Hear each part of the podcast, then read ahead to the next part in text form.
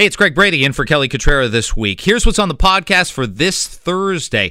What is with China's decision to sentence a third Canadian for a drug trafficking crime to a death sentence? Is this about politics? Is this about Huawei? Or is this simply put the prime fitting the punishment in the country of China. John Derringer from Derringer in the Morning on Q107 will join us. We'll talk Leafs. We'll talk getting through the pandemic, whether schools are going to reopen or not, and when we'll all be back together at live sporting events and concerts. Here's a hint and a spoiler alert, neither of us know. And Joe Biden didn't have a great day on video on Wednesday. We'll talk with a political expert as to whether this is a costly appearance and whether there is a designed campaign to keep Joe Biden away from live events. It's the thing a lot of people are talking about. It's all coming up on the Kelly Cutrara Show. Greg Brady in for Kelly for the week. China has sentenced a Canadian citizen to death. And we've talked about the two Michaels before a ton. There's great concerns, obviously. And I know a lot of people ended up saying, this is just another broad brushstroke of China pushing us around, talking 5G, talking Huawei, talking exerting their will, imposing their will upon us, and we won't do a damn thing about it?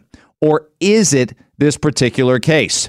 They've announced that Wu Wei Hong's penalty is a life sentence. What's he convicted of? Well, producing the drug ketamine. Okay, he's got an accomplice. There seems to be evidence. Okay, they uh, the local media in the uh, southern Chinese city say that at the heart of the country's manufacturing industry, these two were gathering ingredients and making ketamine. Okay, it's an illicit drug. They found 120 kilograms. There's a lot of suspicion about obviously China and when people get arrested and when people get sentenced. But is this a case where the suspicion belongs? We're going to talk about it right now. We're going to go right to Beijing, talk to Sean Rein, who's founder of the China Market Research Group. Sean, thank you very much for making the time. I greatly appreciate you coming on. How are you? Nice speaking with you, Greg. We're doing very well here. Good. I, am glad that is the case. Um, yeah, th- there is going to be a lot of political discourse back and forth and analysis that this is more of the same from China, but there's going to be some saying that this is a case that is absolutely independent of any tension going on. Uh, with the uh, Huawei executive, with the two Michaels, what's the what's the consensus? What's the analysis on your part? So in China, it's very clear that this arrest and the sentence of death to Xu Weihong as a drug trafficker is completely unrelated to the Huawei case with the two Michaels. I think it's quite clear that there was political tit for tat um, by arresting the two Michaels, putting them in jail for the last several years, for China bullying Canada by you know attacking and blocking some of the imports of canola oil. But when it comes to drug offenses, I don't really see that as being the case here. It's very clear Xu Hong was making 120 kilograms of ketamine. This is not a small amount. This is not somebody who's just partying for the weekend. He clearly was acting in manufacturing and then distributing and selling, probably not just in China, but maybe even shipping to Canada or the United States. Both countries have hmm. criticized China for allowing a lot of exports of drugs. So this is not a political thing by any means. Was it always a certainty that he would end up getting the death penalty? Was there obviously cause from uh, his defense for, for there just to be a jail term, Sean? I think it's pretty clear China likes to issue death penalties to foreigners when it comes to drugs, and not just foreigners, but also Chinese. If you look at it over the last 10 years, you've had 12 foreigners who've been sentenced to death for smuggling drugs including um, the Pakistani British person Akmal Shaikh, who was executed in 2009. He was only found with four kilograms of heroin. So you also have Cam Gillespie uh, from Australia, who was also um, sentenced to death for smuggling 7.5 kilograms of meth. So China takes a much harsher view to discourage drug use in China um, than maybe the Canadian or the American government. So I think this hmm. was sort of a foregone conclusion. Sean Rein's joining us from Beijing, China, with a Canadian sentenced to death for, in essence, drug trafficking. I was going to ask, yeah, three, so three of the 12 sentenced to death in the last 12 months are Canadian. Um, I was going to ask what's in it for them, um, but but obviously you could ask that about any mass drug trafficker. But are are the you know is, is the risk given the sentence it's, it's that's involved Sean, there obviously are, are, decisions that get made by these people that the risk and the potential uh, to be sentenced to death is uh, is a risk worth taking to them. Yeah, I'm not sure drug traffickers are the smartest people in general. Give but you that. Give be you that. Drug trafficker, it's better in the United States. They're a lot more relaxed than China.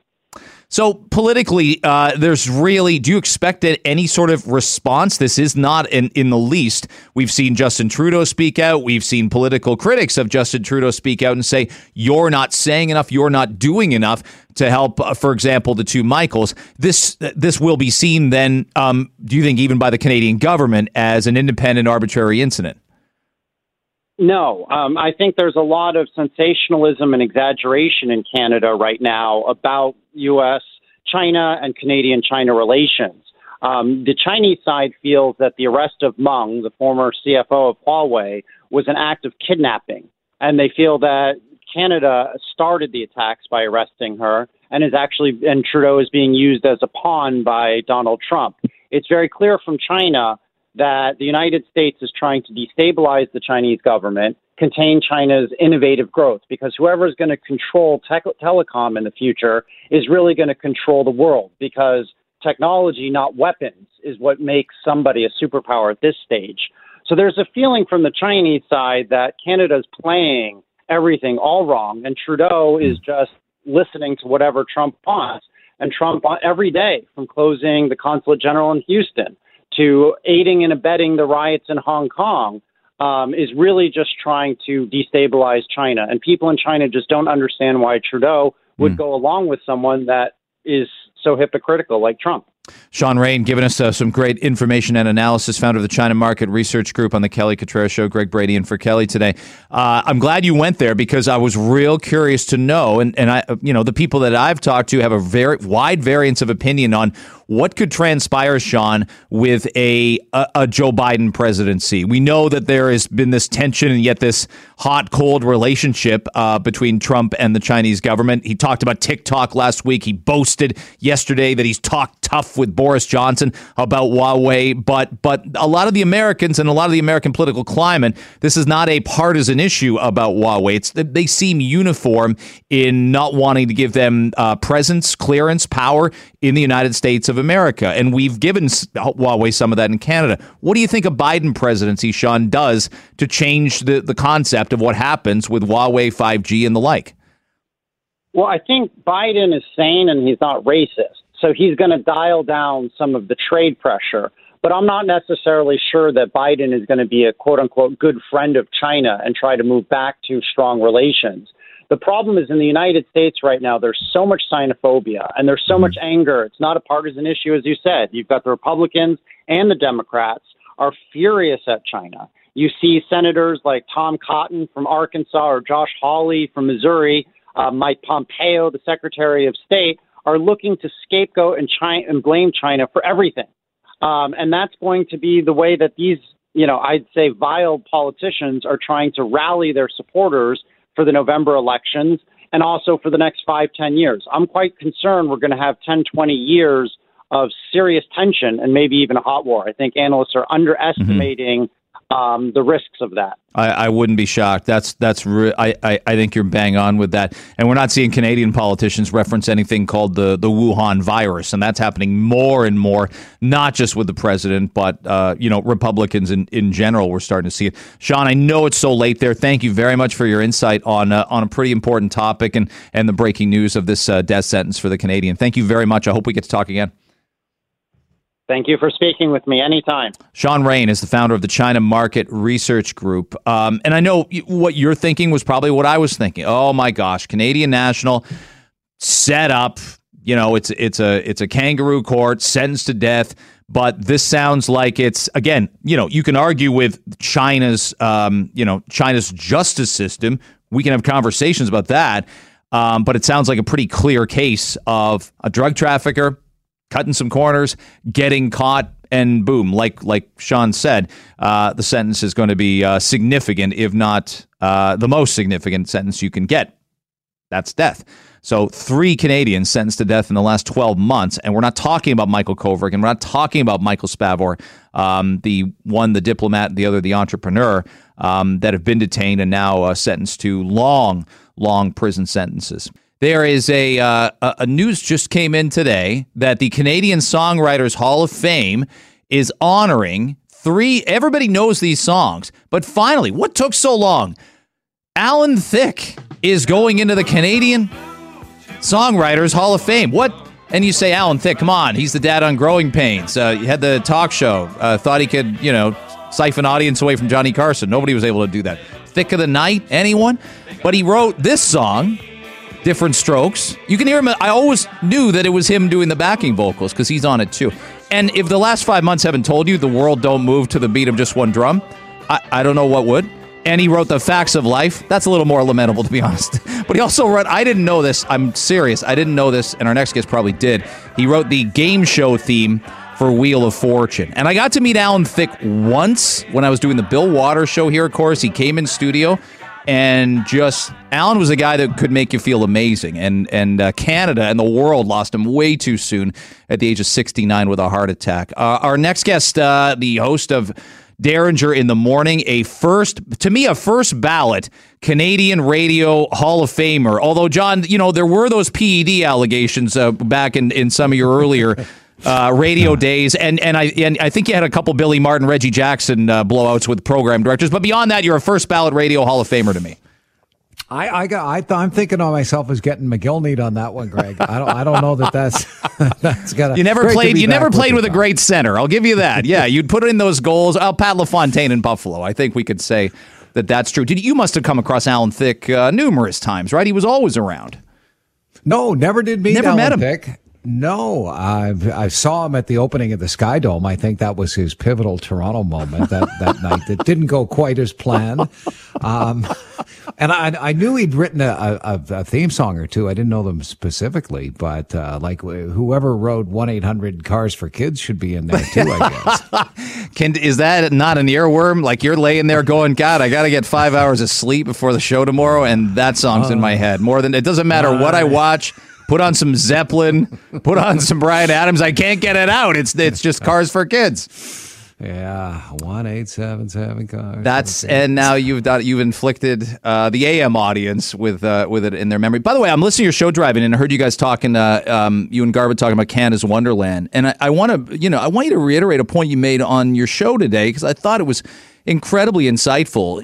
No matter what, post pandemic, it won't matter where we go and it won't matter what we do. We are all just craving that. I'm part of something. That social interaction. Like we've been so, so, even with great weather, right? And being outside, you're only playing golf with a couple people at a time, or you got five or six people in your backyard. We've been so, so limited by just not feeling a part of something big, right? Yeah, and you know what? Having having three daughters, the eldest is 16. You really see the impact that it's had on kids, and and there's there's you know that aspect of you know to a certain extent putting a you know a band aid on a brain tumor when it comes to opening all these things that are fun and they're nice activities. But I think what most of us, particularly children, crave is a physical closeness to friends, to loved ones, and and having that ripped away from kids has been really, really tough on them. I'll, give you an example. So last night, my, my, my daughter, the eldest, who's 16, had a few friends over. And Greg, I've never heard her happier. And she, she hasn't had a, a lot of time or, um, opportunity to be physically close with her friends. And I'm sitting in my office and I'm listening to them in the kitchen and they're watching Harry Styles videos and watching their favorite shows and baking a cake and, and doing the kind of things that kids should be doing and, and having that taken away from them. Yeah, we, we might be able to give them amusement parks, not this summer, but at some point and some of the activities they enjoy. But until we get to a point where kids can really be kids and enjoy the community of being children, I, I don't know how much further we'll be able to get. No, no. John Derringer, by the way, uh, our guest on Global News Radio, uh, proud to have him on. And you, I think you nailed something there is that kids have been remarkably adaptable, resourceful. Because I think about John, what if this has happened to me when I was 15? How much my springs and summers mattered to me, mattered to you being outside going to gigs, going to Jays games, and and God, like it's been wiped out. It, I, I can't imagine how I'd handle it all being torpedoed. And I think our kids, as a rule, have been really resourceful about this.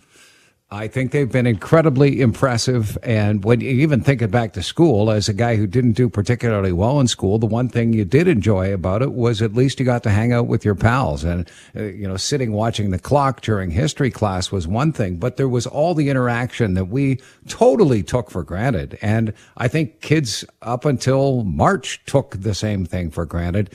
And you know, one of the things I keep coming back to as well that is really, I think, has an effect on the parent child dynamic is that we as parents have absolutely no experience with this either. So, in that respect, we are definitely all in it together. We're all learning. Yeah, I hope, and I, I, re- I, weirdly think kids are giving us some wiggle room. Now, my youngest is 12. I've seen parents, John, with a six year old, a four year old, and an 18 month old. And they don't, I, I empathize. I empathize with them before the pandemic. I can't imagine, especially on those those uh, March and April days where you, you can't even take a foot outside. It's it's it's pouring rain sideways, or it's minus five with a wind chill, and uh, and you got to find you got to find some way to entertain them. But the I worry, right? We're in August right now, and and this this great weather we know how it's going to turn for all of us in three months. And uh, if we're not any further ahead, that's not going to be a lot of fun to, to go into November and December and, and uh, hibernate again, put it that way. And and that's one of the uh, reasonable debates when it comes to sending kids back to school. And I, and I, I think we you know know for the most part the push and pull that's going on with kids going or not going back or going back in a in a hybrid type of fashion. Uh, it, it's it's tough to determine. But one thing we do know is that the outdoor education is only going to go so far in Ontario, and that could be you know, the middle of October when we start to get some weather that is dodgy enough that decisions will have to be made. Sure, September, pretty good chance the kids are going to have a lot of time outside for schools that do have some room.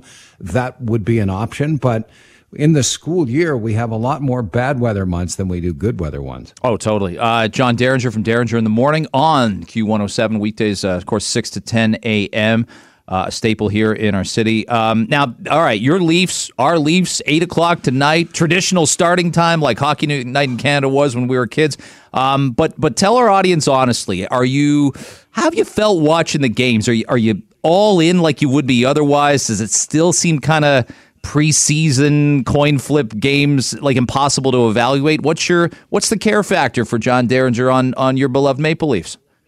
Oh, it, it, it's high. It's pretty close to 100%. I, I think the, the NHL's done an outstanding job with the in-game presentation. I mean, they've taken the limitations and they have stretched them as far as they can go. I think the arena looks great. Same thing with Edmonton. They, mm-hmm. they've done the best job they could possibly do. And I think many of us felt the same way that they, you know, the, the various commentators had mentioned the other night where it it sounded and felt so weird when Jake Muzzin went down because everything stopped and and there was that immediate uh, reminder that we are in an empty building here, and I thought that was a very stark time. Uh, plus the fact that a guy was you know could have been seriously injured. I think they've done an amazing job. And Greg, to to your question. I was really concerned that this might become like a bunch of exhibition games. And on the first day, on August 1st, the, we watched three games that day, mm-hmm. and every one of them was as close to playoff hockey, I think, as any one of us could expect with what preceded it with four and a half months off. I, I think that's so true. I really got into it last night, I'll say. I know that the, Leafs were the afternoon game and, and I was in, in and out, saw the Muzzin injury.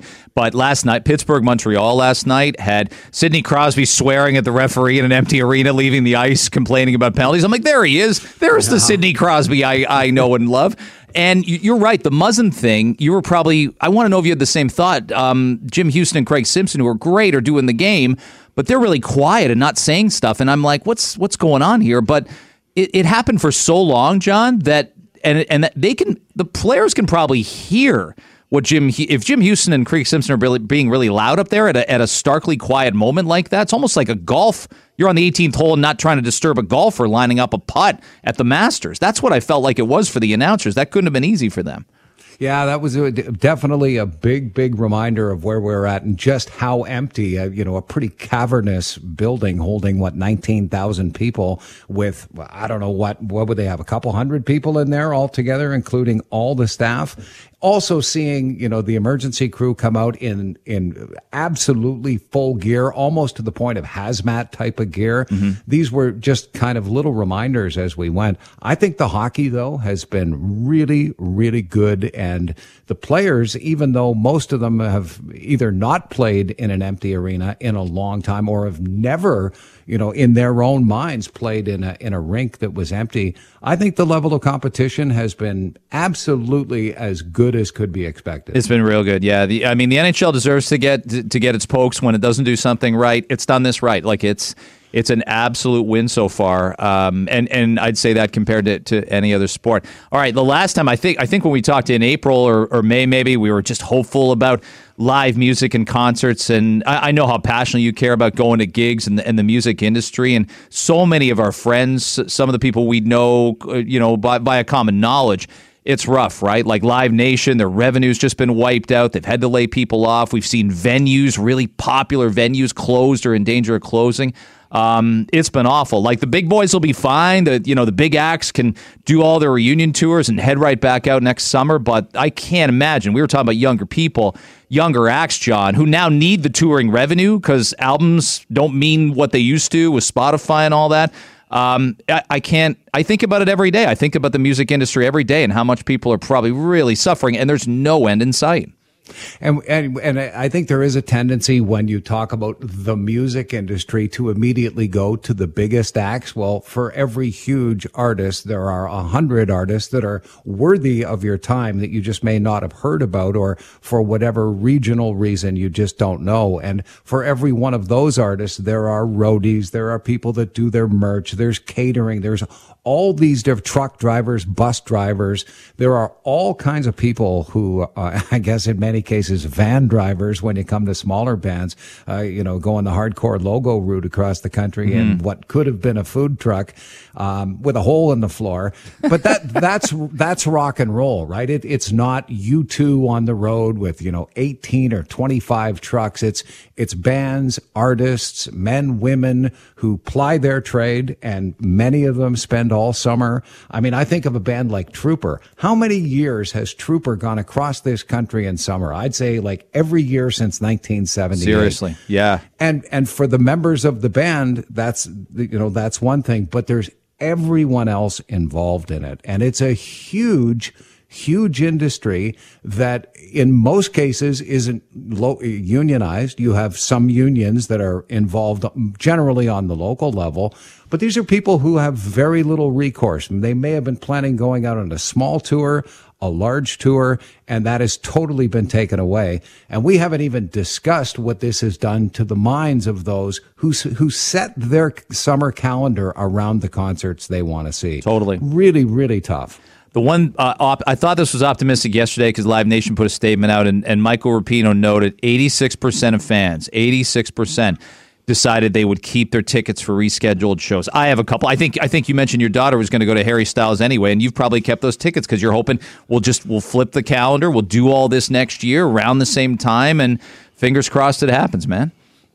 Yeah, I'll, tell you a funny story. It was, I, I'm going to say late 80s, and a friend of ours worked for Labatt. And at that time, there was uh, massive competition between Labatt and Molson for the concert dollar. So there was all kinds of promotion they were doing. One would sponsor all the shows at Kingswood Music Theater, the other would do the CNE grandstand. And Molson and Labatt really had a thing going on. And so one of my friends at Labatt said, well, there's a guy who's going to start working with us. He's up uh, in Thunder Bay, and uh, he's a guy I know. Seems like a good guy. Like, let's all welcome him to town and it was Mike Rapino. And who would have thought that this kid from Thunder Bay, who was coming down to just work some shows for Labatt at that time, would go on to become the, the kingpin of an hmm. organization mm. as huge as Live Nation. Just just massive, massive. Hey, I the love, man's done well for himself. Uh, he's got a couple quarters to rub together. Yeah, uh, yeah. Um, but uh, it, it you know it pays to know people. Michael Rapino's a good guy to know. You were uh, fantastic today. Thank you so much for coming on. Have a good show. In the I, you love these four day work weeks. I mean, this is great. It's already Thursday, John. Just one more, one more, one more time for the alarm to set at three forty five a.m. and roll down to your office, right? You got it, buddy. But I can't wait to get back to work at some point. I miss my guys. I miss everyone around there. I miss seeing so many folks. And strangely enough, I really miss the drive to work at five o'clock in the morning. Amazing. Well, you're a big part of this building. We got to have you back in. And thanks, John. I loved having you on. Thank you, Greg. Much appreciated, buddy. Not a good interview for Joe Biden yesterday. He did an interview, uh, and the question yesterday with uh, Errol Barnett, who's a CBS reporter, um, and he did it for the National Association of Black Journalists, and he was asked about taking a cognitive test. Uh, and later, he, he made an analogy about taking cocaine. He asked the anchor if he was a junkie. Uh, it didn't go well. Joe Biden will be 78 uh, before he's sworn in as U.S. president, if you are to believe the polls. But the performance yesterday was concerning, and politics pretty partisan in the U.S. right now. I don't need to tell you that, uh, but on both sides of the political aisle, there was concern about his performance, and, and there's been a, a, thought process that they have sheltered Joe Biden in this pandemic. They have hidden him. They have kept him from a lot of live appearances. Um, and there's going to be concern about how the debates are going to work. Leonard Steinhorn's a fantastic uh, CBS News political analyst, and he's kind enough to take some time to join us. Now, Leonard, thanks for your patience. I appreciate you waiting through the break. Uh, give me your sense about the performance yesterday, and did that just raise not just whispers, but louder conversations among Democrats that, um, you know, if there's any swing voters, that they could lose them based on performances like that from uh, the Democratic candidate? Well, let's be clear. Joe Biden has performed like that on and off over the years. Um, he's sometimes rambled. He's sometimes said things in circular manners. He hasn't always chosen the most elegant or even appropriate sort of analogies or metaphors. Um, so, uh, if we wanted to decode what Joe Biden was saying yesterday, um, what he was basically saying is look, anybody can throw out an insinuation. And if the media keep covering that insinuation about somebody, then it appears to people that it's truth. And all of a sudden, you have to defend yourself from something that isn't true, but everyone believes it's true because somebody threw out that insinuation. And in effect, what he was saying is that the Trump campaign has been making his age and mental fitness an issue in this campaign. And all of a sudden, because the Trump campaign has been saying it, then all of the media cover it. And when the media cover it, people think it's true, and that then begins to erode support uh, mm-hmm. from Joe Biden's uh, candidacy. But he certainly didn't help himself by answering it in the way he did because it just reinforced the allegations or the, the claims or insinuations about him, even though he's been like this for many, many years and it may have nothing at all to do with his age. Leonard, he had moments on the campaign trail, didn't he, during the primary season where um, you know, he'd lose temper. He'd be like, "Okay, fine, don't vote for me," and walk away. His he's handsy. He would put his hands on men. He was put his hands on on a woman's shoulders while explaining a point to them. And and those videos hit the newscasts and get played over and over again. Um, he survived those moments, but again, not a good look. And as you said, there's a there's a history and a pattern here. Yeah. So then the question is, um, you know, is if it's the same history and the same pattern, and you see it over and over, um, there are two ways to look at it. One, uh, is it you know fair to then suggest it about his age? Okay, because mm-hmm. it's been that way for a long time. But two, uh, is it a reasonable uh, issue to say, hey, does he have the intellectual uh, clarity uh, to be president? But once again, um, you know, you can also parallel what he said many times with what the president has said um, when he's uh, urging people to inject, uh, you know, sort of disinfectants as a way to deal with uh, the coronavirus.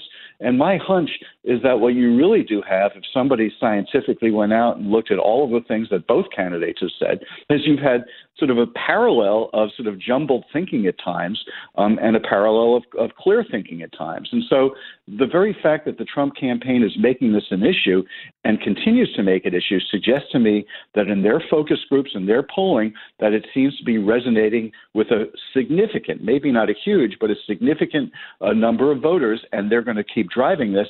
And the worst thing Joe Biden can do is what he did yesterday, which mm-hmm. is basically to make it even more an issue. Leonard Steinhorn joining us on Global News Radio 640 Toronto. Greg Brady uh, here. Do you look at the scenario where we will ever?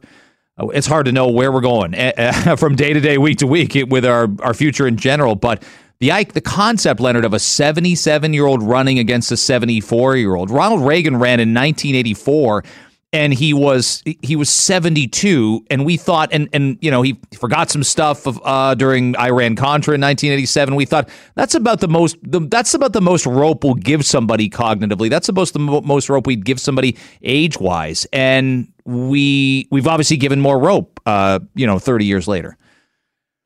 Yeah, we have. Um, and uh, but if we were simply to choose a president based on intellectual discipline and the absolute clarity of their sentences, um, we would never have chosen, let's say, a George W. Bush or even a George H.W. Bush, and we would have chosen somebody like uh, Al Gore mm-hmm. or Hillary Clinton. So the American people are looking for things beyond sort of uh, absolute intellectual clarity. Um, and what they want is a form of leadership. Uh, the question is whether Joe Biden undermines his claims to leadership when he can't seem to uh, articulate a basic question he should have been prepared for, um, and one that you know has been out there in sort of the political conversation and ecosystem. Um, but Joe Biden brings a different type of leadership. His is very interpersonal. You mentioned sort of the touching part. He's touchy feely in maybe not only a, a, literal way but a figurative way. Um, this is somebody uh, who feels the pain of others because he's experienced so much pain himself. So people bring different things to leadership positions and and Americans don't simply judge them based on uh, how clear their sentences are and whether they can speak in full paragraphs.